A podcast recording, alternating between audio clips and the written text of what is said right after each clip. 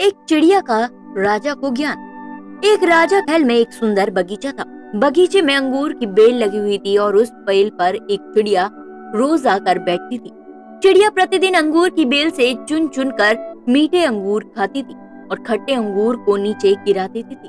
बगीचे के माली ने चिड़िया को पकड़ने की बहुत कोशिशें की, पर वह माली के हाथ नहीं आती थी। माली ने राजा को ये बात सुनाई, ये सुनकर राजा ने चिड़िया को सबक सिखाने की ठान ली और अगले दिन बगीचे में घूमते हुए जब चिड़िया अंगूर खाने आई तो राजा ने उसे पकड़ लिया।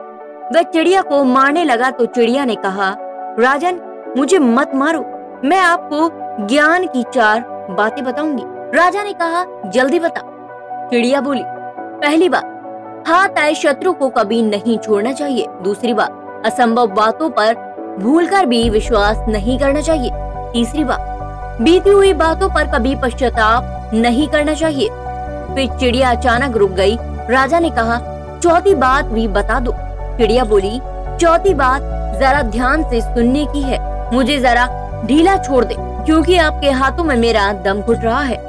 राजा ने हाथ ढीला छोड़ दिया तो चिड़िया एकदम से उड़कर पेड़ की डाल पर बैठ गई और बोली, चौथी बात ये थी कि मेरे पेट में दो हीरे हैं। ये सुनकर राजा को बड़ा दुख हुआ। राजा की हालत को देखकर चिड़िया बोली, हे राजन, आपने मेरी बात नहीं मानी। मैं आपकी शत्रु थी, फिर भी आपने मुझे छोड़ दिया। दूसरी बात, मैं, मैंने बताया था कि असंभव बातों पर भूलकर भी विश्वास नहीं करना चाहिए। मैंने आपसे कहा था कि मेरे पेट में दो हीरे हैं और आपने भरोसा कर लिया। और अंत में इस कहानी से हमें यही सीख मिलती है कि ज्ञान की बातें सुनने और पढ़ने से कोई लाभ नहीं होता। यदि आप जीवन में उन पर अमल नहीं करते हैं तो दोस्तों, आज की मेरी ये कहानी आपको कैसी लगी, कमेंट करके ज़रूर बताइएगा। इसके साथ ही मेरे चैनल को ज़रूर फॉलो करें।